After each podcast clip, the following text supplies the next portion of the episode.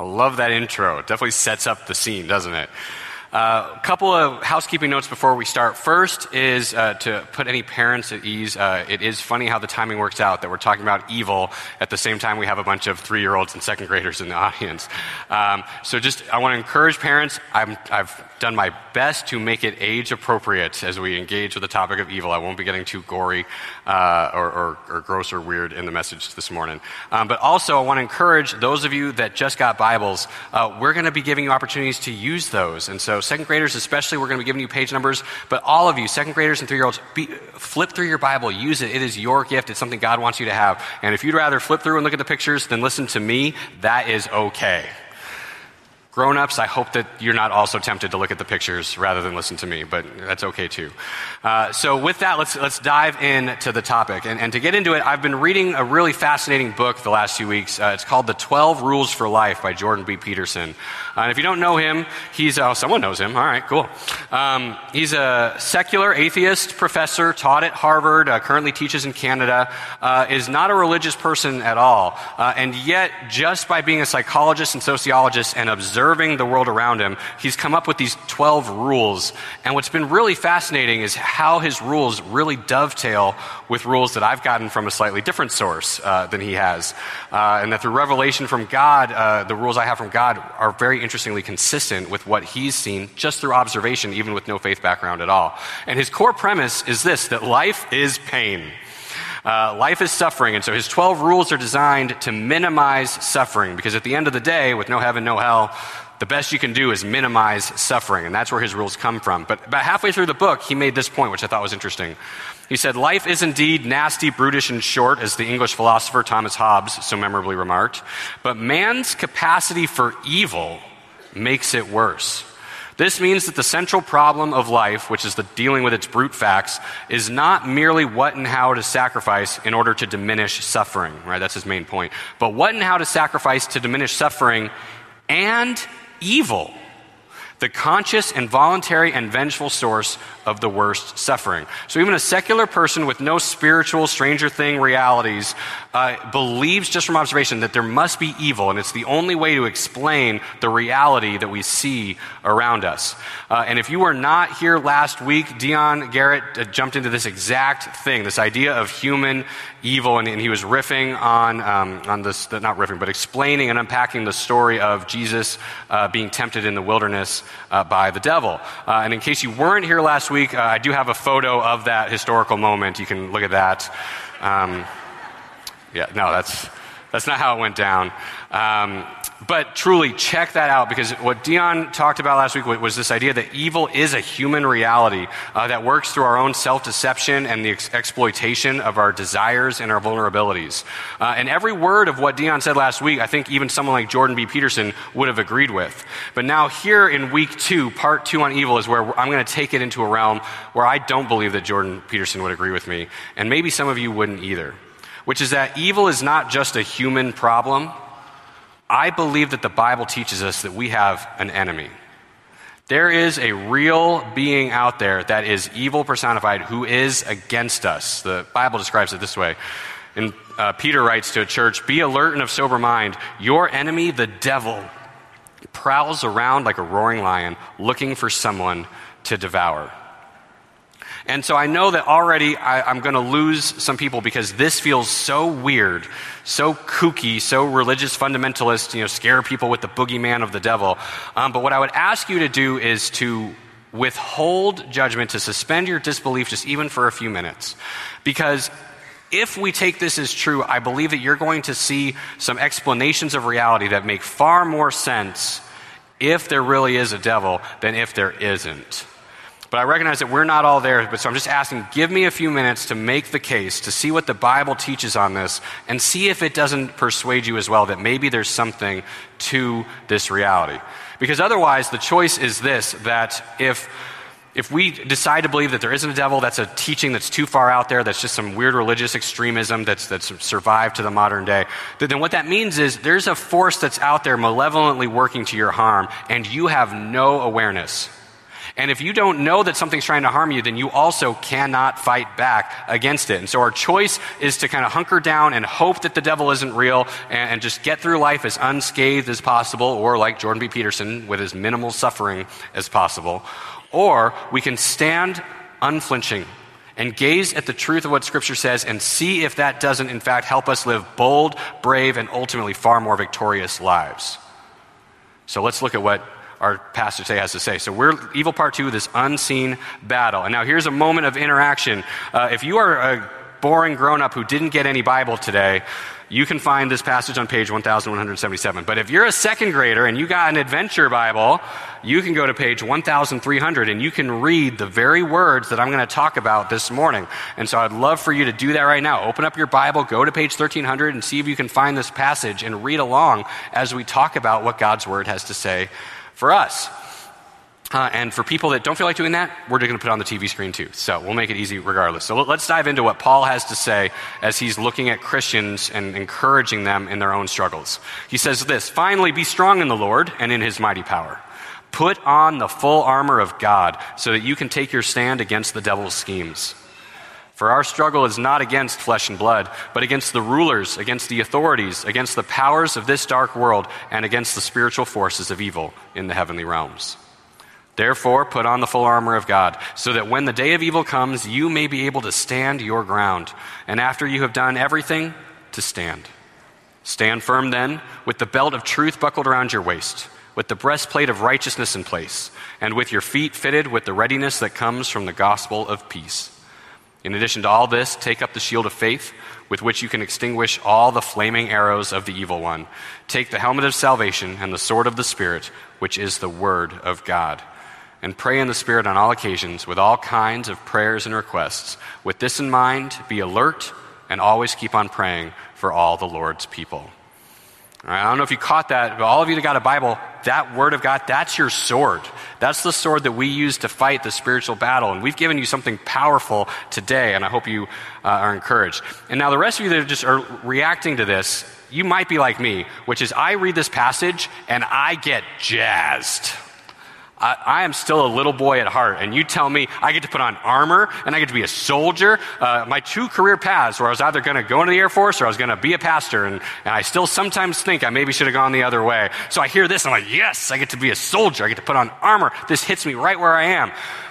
I recognize that not everybody has a little boy inside of them and doesn't necessarily react to this passage the same way. Uh, and so let me, let me say it like this to you in case the metaphor doesn't land. Here's what Paul is noticing is that people struggle. And that we can be as prepared as we want, and, and we try to go through life and be in control and, and unmoved and unrocked and, and just stable on our course. And it is so difficult to do. And so I want to call out just this one verse uh, that he says that, that here's why this matters. Not just because you've got some fantasy of being a soldier in God's army, but because we need to be able to resist the enemy in the time of evil. And then after the battle, you will still be standing firm. And I think this promise is for everybody. Whether you have illusions of military might or anything, I think we all at the end of the day just want to stand firm. I know that my wife and I, so many of our conversations are around, we keep thinking, oh, if we could just get this one thing in place, then we'll be stable and we'll be steady. And like, oh, if this could happen. And yet it just feels like it never happens. Like this moment where we're standing firm and we're just stable and life is harmonious. We never get there. It's always just around the corner. And if that's how you feel, then this is a promise for you today as well that there is a way, Paul says, to stand firm in the face of suffering, in the face of evil, in the face of all the whammies that get thrown at us in life. There's a way to stand firm, and that's what we're going to do today. So I'm excited because what that means is we get to do spiritual boot camp this morning. We're going to go through the training that we need to fight this spiritual battle that Paul describes so that we can stand firm at the end of the day. So we're going to talk about this, this unseen battle that Paul describes. And before we get into the specifics of boot camp, I, I want to start with this caveat, which is here's the thing. If you're fighting an unseen battle that by definition other people can't see, you're going to look ridiculous. You just are, right? If, if, someone's fencing against the air and you're like, oh, I'm fighting a bad guy, people say, you're like being a clown. Like, what, what are you doing there? Uh, it's going to look ridiculous to the world. I want to call this out uh, and give you one very real world example uh, to, to, make the point.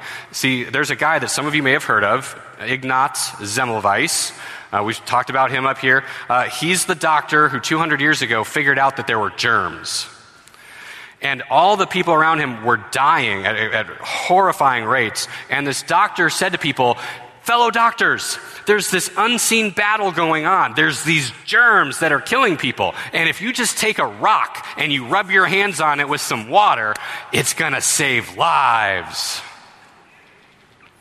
And those of you who know the story know that they said, You're a nut job. And they locked him in a mental institution. But we know that he was right because we live in a world that he created where we say, no, soap is a thing and you wash your hands in soap, it kills germs. We actually believe him now. But, but do you see how ridiculous it looked to the people around him? Even though he was right, that there was an unseen battle and you had to fight it in a very weird way. There didn't seem to be any connection between rubbing your hands with soap and saving lives, and yet somehow it worked. And that's what the unseen battle is like for us now today, too. There are weapons and strategies that we try to bring into play, and they don't work in this battle. And in fact, the things that do work, I promise you, are going to look ridiculous to the people around us. And yet, just like soap works, these work, I promise you. But we got to go into it with our eyes open that it's not going to necessarily fit common sense and it's not going to make sense to the people around us if they don't believe that there's an unseen battle to begin with. So let's go into it with that eyes because here's what happens. We try to fight these battles, we try to stand firm in life using the weapons and the strategies that we use in real life. And then we're surprised when they don't work. So let's, let's go through a couple of those things. So, first is we try to fight the unseen battle with the wrong power. See, Paul starts right off with this point, right? He says that we, we fight this battle through God and His mighty power, not our own. Because what happens otherwise is we take power that we have or that we've learned from experience works and we try to apply it to this battle. And when that happens, tragedy. I'll give you an example. Uh, the Battle of Crimea in the 1850s was fought between the Russians on one side and then an allied force of the English, the French, and the Ottomans on the other side. And there was one notorious battle in the War of Crimea uh, called the Battle of Balaclava. And the commander on the English side was a man named Lord Cardigan. Lord Cardigan. He liked to wear button up sweaters. I'm not kidding. Uh, in fact, and this should tell you something about how this battle is going to go that this man's name has been passed down to us as a fashion icon, not as a military uh, strategist. All right, so Lord Cardigan is in charge of the English forces on one side of the Battle of Balaclava, and he's got at his disposal a variety of units. You know, every army's got different units that have different strengths and weaknesses. And one of his units under his command was the Light Brigade. Now, a light brigade is horses and men with very light armor and lances and swords. And a light brigade is an amazing unit to have at your disposal because they are quick, they are nimble, they are maneuverable. They can wipe out infantry very easily because a, a, person with just a sword is no match against a guy on a horse with a lance. And so they can outflank, outmaneuver. If a battle's mobile, they can change the front at any moment. They're an amazing, powerful unit to have at your disposal. Now, you know what a light brigade is not good at? Charging down a two mile canyon, cannon, canyon with cannons on all of the ridges with a fortified cannon fort at the end. Horses and quickness and nimbleness and maneuverability, they don't help you when you're going through a canyon that's two miles long and they're just shooting cannons at you the whole way. So, guess what order Lord Cardigan gave to his light brigade? Charge the canyon. The poet Lord Tennyson described it this way when they got this order Theirs not to make reply, theirs not to reason why, theirs but to do and die.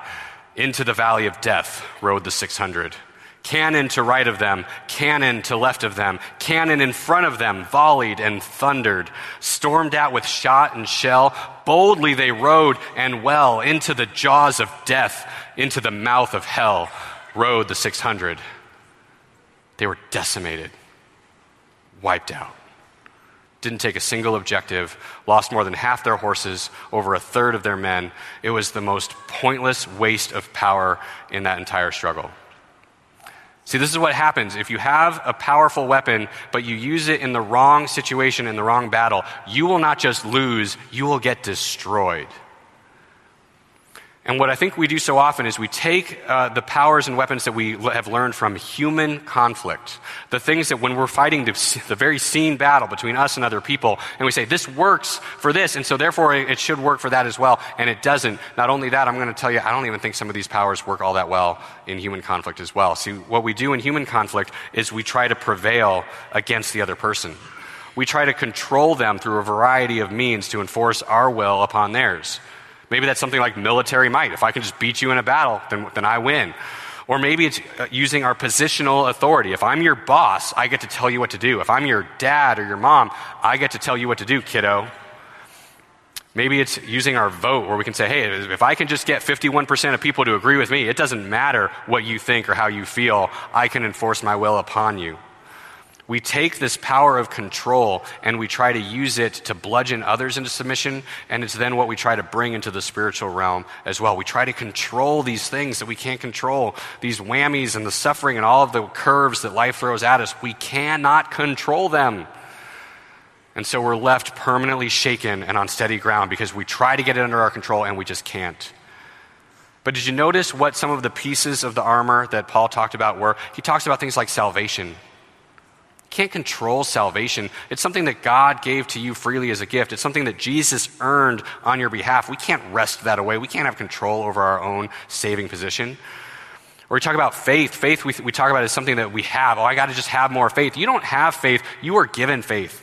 Romans 10 says that we receive faith through the hearing of the word, or even for those of us that have Bibles, through the reading of it. Faith is a gift that God gives to you through His power. Not only that, His righteousness. Righteousness is not something that we do by being holier and better than other people. Righteousness is something that we received from Christ Himself. You see, all of these pieces of spiritual armor that Paul talks about, they are things that we have zero control over, and yet we have been given them freely. And if that's true, if we have received freely these amazing gifts of God, these powerful pieces of armor, salvation, righteousness, faith, then maybe we can relinquish control of some other things in our life as well. Maybe I don't have to browbeat an employee into submission. Maybe I can release control and, and work to build and lift them up as well. Maybe I don't have to correct my spouse if they're, if they're having an opinion or doing something that, that might threaten the stability of our marriage. But maybe with, the, with the security that comes from righteousness and faith and the knowledge and assurance of my salvation, I can give up control. That doesn't sound very powerful, which is why we don't use it. And yet, the most effective power in the unseen battle is to relinquish control to the things that God has given us and to rest secure in what He's done. And if we do that, if we do that even in earthly conflict, I think you'll find what I have found, which is the less I've tried to wrest power and control over others, the more that they've lifted me up and lifted themselves up as well. The less I've tried to impose my will blindly on someone like my spouse or, or a person I disagree with, the more I'm able to bring them along for the victory as well. It's a hard thing to teach, and so that brings me to the second wrong way we try to fight this unseen battle. You see, we, we, we try to fight against the wrong enemy. And this can be pretty devastating as well. Uh, World War II, there's a fairly infamous uh, moment where it's called Operation Cottage. Now, Operation Cottage uh, took place in the Aleutian Islands, uh, which are off Alaska. And the Japanese forces had, had um, taken a position in several of the Aleutian Islands. And so the Allied American and Canadian forces were trying to repel the Japanese from the island. And there's one island in particular, the island of Kiska that they had seen that the Japanese had, had taken uh, control, and so they mounted an offensive Operation Cottage. And the plan was this the Canadians were going to land on the north side of the island, the Americans on the south side of the island. And they were going to push through until they met in the middle, wiping out any enemy patrols that were in their path. Now, the problem is that the day of the attack, it was very foggy and cloudy. The other problem is that, unbeknownst to the Allied forces, two days before the attack, the Japanese had quietly evacuated the island. Can you see where this is going? So the Canadians land on the North Shore and were told to go until they met resistance. The Americans on the South Shore, go until you met resistance. Guess what resistance they met? Each other. 313 men killed on an island where there wasn't a single enemy force. See, if we get the enemy wrong, we can inflict so much damage on ourselves. So, what's the right enemy? And this is where I'm going to plant my flag in the sand and I'm going to say it. The right enemy is the devil, and it is an unpopular thing to talk about. But what's interesting is that there's this Venn uh, diagram overlap of people who believe in Jesus and believe in his teachings and think he was wise and said true things, and people who don't believe in a literal personified devil. And yet, Jesus himself is one of the reasons we believe in a devil because he said there's a devil. In John 8 44, Jesus said, The devil is a liar and the father of lies, and he is the one who is tricking the Pharisees that were arguing with him. So if Jesus believed in a devil, then it behooves us to at least take his lead on that. And it especially behooves us right now as we look at this point. Because if there isn't a devil, the enemy is other people. If there aren't Japanese forces on the island, then we're going to wipe out the Canadians. Because we're going to misperceive who's actually fighting against us. And what happens when we have the wrong enemy is that we start to see the people around us, and there are awful people around us. Certainly in my life, there are people I dislike. There are people who make my life miserable. And it is going to be so easy to see them as my primary enemy, as the person who is ruining my life. But maybe, maybe they're not the enemy. Maybe, in fact, they are a hostage in this supernatural battle against the real enemy, the devil. And do you see how that suddenly can change the equation? If that person who's inflicting harm on my life, if I can take a step back and say, you're not, you're not the enemy combatant here, you're actually a fellow hostage that's enthralled to the tricks and the deceptions that the devil has put on you, that you're, you're, you're angry and you're scared and you're hurt, and so you lash out at the people around you. If I have that perspective, if I know who the right enemy is, I can engage with that person in a whole different way. And there's two things I think that keep, from doing, uh, uh, keep us from doing that. One is this, is that we tend to see people primarily as victims. And I know that we don't, in our culture today, have a lot of sympathy for victims. Because we say, well, you know, yeah, maybe you're addicted to drugs, but you shouldn't have gotten addicted to drugs. You know, or maybe your marriage is miserable, but you shouldn't have married the wrong person. And, and, and we, we put these things on people. We, we, we victim blame. But maybe if instead of using the word victim, we, we, we use the word hostage, it can take us out of this blaming mentality. Right, I think about John McCain, who recently passed away. You know, you know, he was a war hero. He was a prisoner of war, served in camp. And, and no one said, John McCain, you know, how dare you get captured by the Japanese? You know, it's your own fault. You shouldn't have gotten, you shouldn't have gotten caught if you didn't want to be a prisoner of war. You know, if someone's a hostage, hopefully that maybe removes some of our victim blaming and lets us say, eh, eh, whether we think it's their fault or not, uh, if they're a hostage in battle and, and they're on my side, then I have an obligation to help them. And, and the second thing uh, that I think we can do is that um, it lets us disregard at least a little bit some of the damage they inflict on us. I picture uh, like SWAT teams, like when they go in to rescue, you know, someone who's been held hostage, and that person's maybe been imprisoned and held captive for, for days or weeks or months, and, uh, and, and they're scared and they're hurting and they don't know who to trust, and now suddenly this door bangs open and it's a guy with a, with a vest and a helmet and a gun, and, and, and, and what do those hostages often do? They lash out they fight back. They, they don't know if this is just one more captor here to torment them. And, and so, the, so even as the police person, police officer is going in uh, and the person's hitting and striking back, does the police officer take it personally? No. They say, It's okay, it's okay. You don't have to be scared. I'm here to help you. I'm on your side. And even as they're getting bludgeoned or hit or pummeled by the scared, terrified hostage, they're able to say, I'm on your side. I'm here to rescue you. I'm here to help you. They don't take those attacks personally.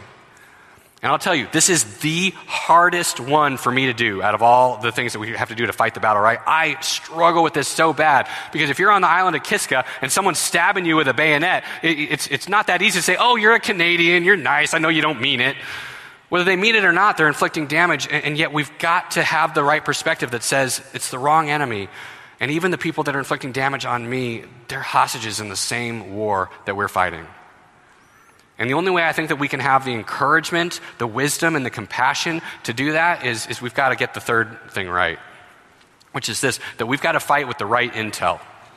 Right? Military intelligence is this understanding of what's going on, that you know who's where and what's happening. Uh, and if you have the wrong intel, it's not going to go well for you. And I'll give you an example. Quick history pop quiz. Who can tell me what year World War II ended? 1945, good job. History class worked for you. Here's what's interesting who can tell me what year the hostilities of World War II ended? 1974. World War II, peace treaties were signed in 1945. Hostilities didn't end until 1974. And you know why? Because of this guy, Lieutenant Onoda. Now, Lieutenant Onoda was in the Philippine theater of, of, World War II, and he was given a very specific and strict command by his, uh, by his commanding officer, uh, the major, which was this. They sent him to the island of Lubang in the Philippines, and they said, You must defend this island with your life, never give up, never surrender. And then, when the peace treaty was signed in 1945, nobody remembered to tell Lieutenant Onoda that the war was over. And for the next 29 years, he faithfully lived out his command. And they knew it because the poor Filipinos who are trying to like do fishing, you know, like have their vocation and make a living do fishing, every time they got near the island of Lubang, he'd shoot at them. And they tried to tell him, they tried to let this guy know that the war was over. They actually airdropped pamphlets in Japanese that said, Hey, the war is over, you can go home now. And he looked at that and he said, Enemy propaganda. And he wouldn't believe it. They tried over and over again to, to bring people in to tell him, and he'd just shoot at them and scare them off. Finally, 29 years later, a young Japanese college student who was born after the war and had grown up hearing the legend of this mythical Japanese soldier who was still fighting World War II, he went to the island of Lubang and he found him. And he said, The war's over, you gotta believe me. And, and Lieutenant Onoda said, I'll only believe you if my commanding officer tells me that my, that my orders have been changed. Thankfully, that guy was not dead. They found him. He'd been retired for 30 for 3 decades. He was working as a bookseller in Okinawa. They had him put his uniform back on. They flew him out to the island of Lubang and he officially relieved Lieutenant Onoda of his duty in 1974. But think of how much of his life was wasted by having the wrong intel. 30 years that he could have been living uh, a peaceful life, having a family and kids, and instead he, he lived off the, he survived off the wilderness for 30 years. He, he stuck to his post for 30 years, and it's noble and it's brave and it's heroic, and it was so wrong. And this is the position that I think many of us are in today. So here's this moment of good news. If, if you don't know what I'm about to say, then let this be true to you. This battle this supernatural battle against unseen forces, the victory is already won. 2,000 years ago.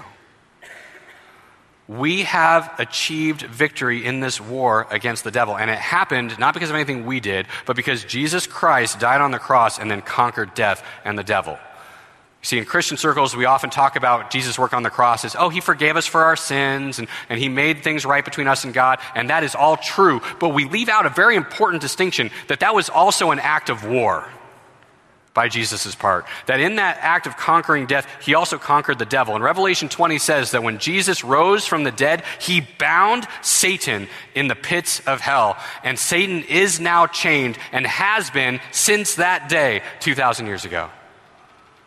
Our main enemy, the primary person we're fighting against, is chained. Now, you might ask yourself, well, then how come we're still fighting this battle? What have we been talking about this morning? Well, let, let me go back to 1 Peter 5 8.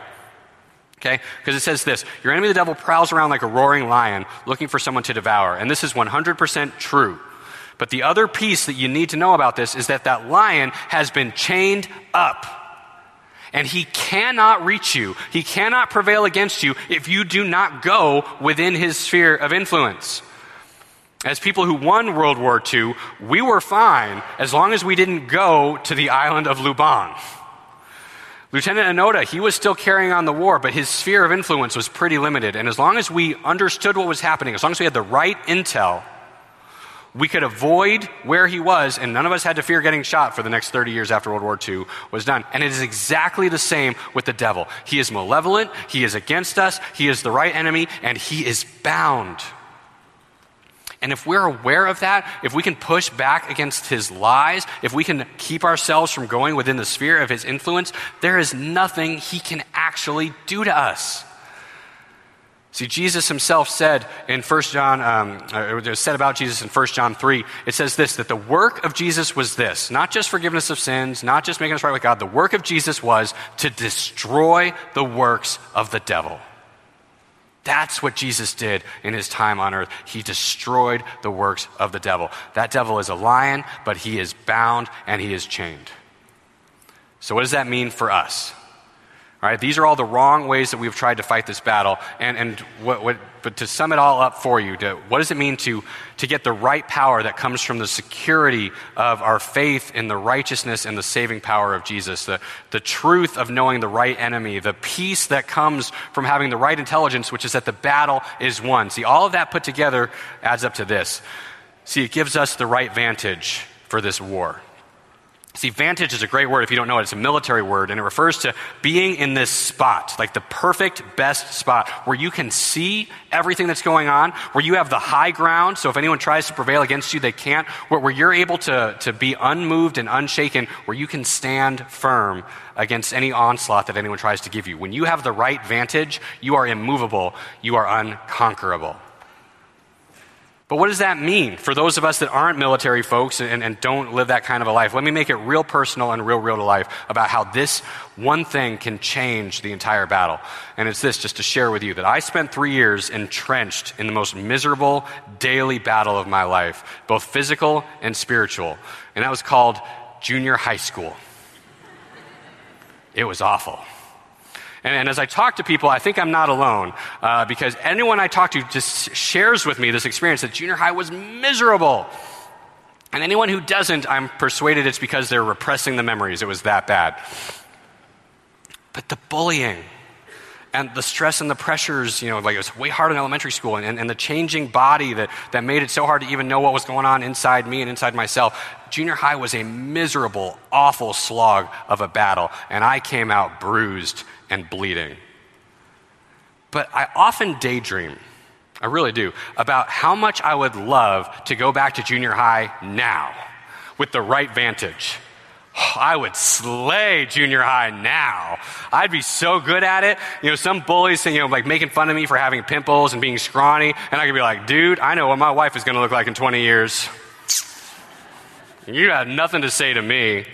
You know, or, or, or, like all the, the, the, fears and the stresses of like not making the varsity soccer team the, the first year I tried and, and all of the, the self-recrimination and blame and, and to be able to say, you know what, that has not impacted the success of my career at all, whether I made the soccer team my freshman year or not. And I'll tell you this, not one single adult has ever asked me what grade I got on my seventh grade chemistry exam.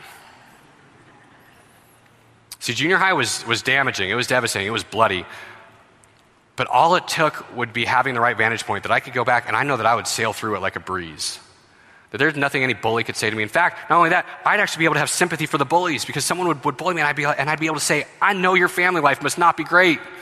I know you don't have people in your corner at home that are, that are giving you value and worth, and so you come out here and you lash out at whoever's just in your path. And I'd actually be able to have sympathy for the people who made my life miserable for three years with the vantage point of what I have now. See, that's how important having the right vantage can change. Like, even something that could have been or would have been devastating isn't if we've got the right perspective. There's one more battle I want to share with you this morning. Uh, it's a fictional battle, but I, I, think it's the best summation of everything that, that I've talked about here this morning. It's uh, the battle between Luke Skywalker and the combined forces of the Imperial Army, uh, the First Order. Let's check this out.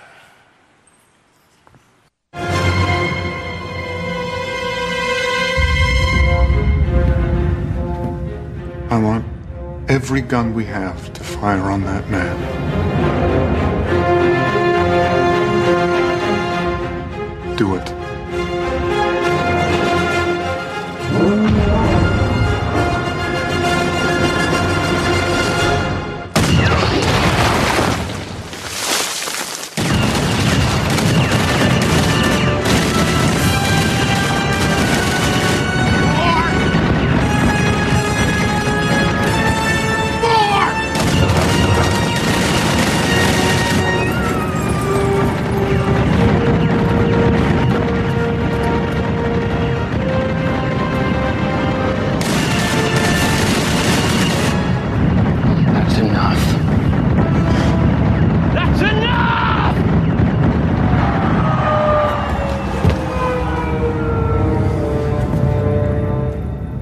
Think you got him. Now, if we're ready to get moving, we can finish this. Sir?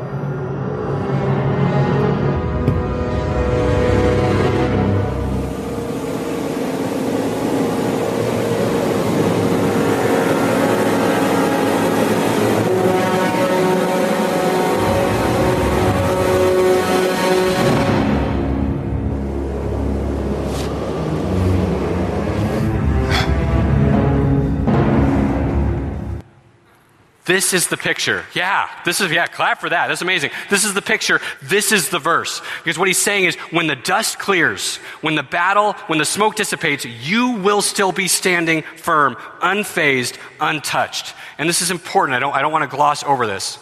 Those lasers were real. And any other person, they would have destroyed them.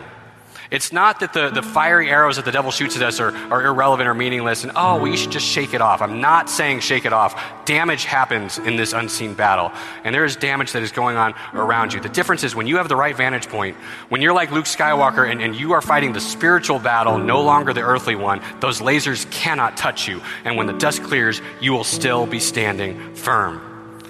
And it might feel like a hard thing to grasp. Like, how do we put on this armor? How do we live with truth and righteousness and all these things? Let me make it real simple for you through the words of another one of Jesus' apostles, James. James says this He says, When it comes to the spiritual battle, the unseen war, come near to God, and he will come near to you. Come near to God, and he will come near to you. That's all it takes. And what I promise you is that no matter where you are in your own life journey, where you are in your faith or your relationship with God, you can take one step to come near to God. Maybe it looks like committing one day to just be here, worshiping God and connecting with Him this way. Or maybe you're already doing that, and, and so it's time to be intentional with another brother or sister in the faith and to come together to grow in your relationship with each other and with God. Or maybe it's making the commitment to spend 15 minutes a day in a faith building discipline, letting God's word draw you in and, and teach you, inform, and shape you.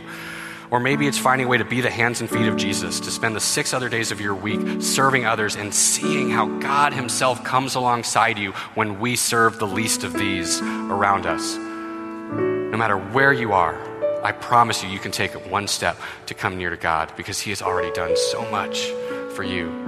And then here's what's amazing. Here's how James continues in this passage. So he says, if you do this, you draw near to God, you submit yourselves to God. If you resist the devil, and I want you to guess how he finishes this verse. If you resist the devil, and he will fight back, and it's going to be a battle for the ages. Resist the devil, and you'll win eventually, but you're going to come through scathed and scarred.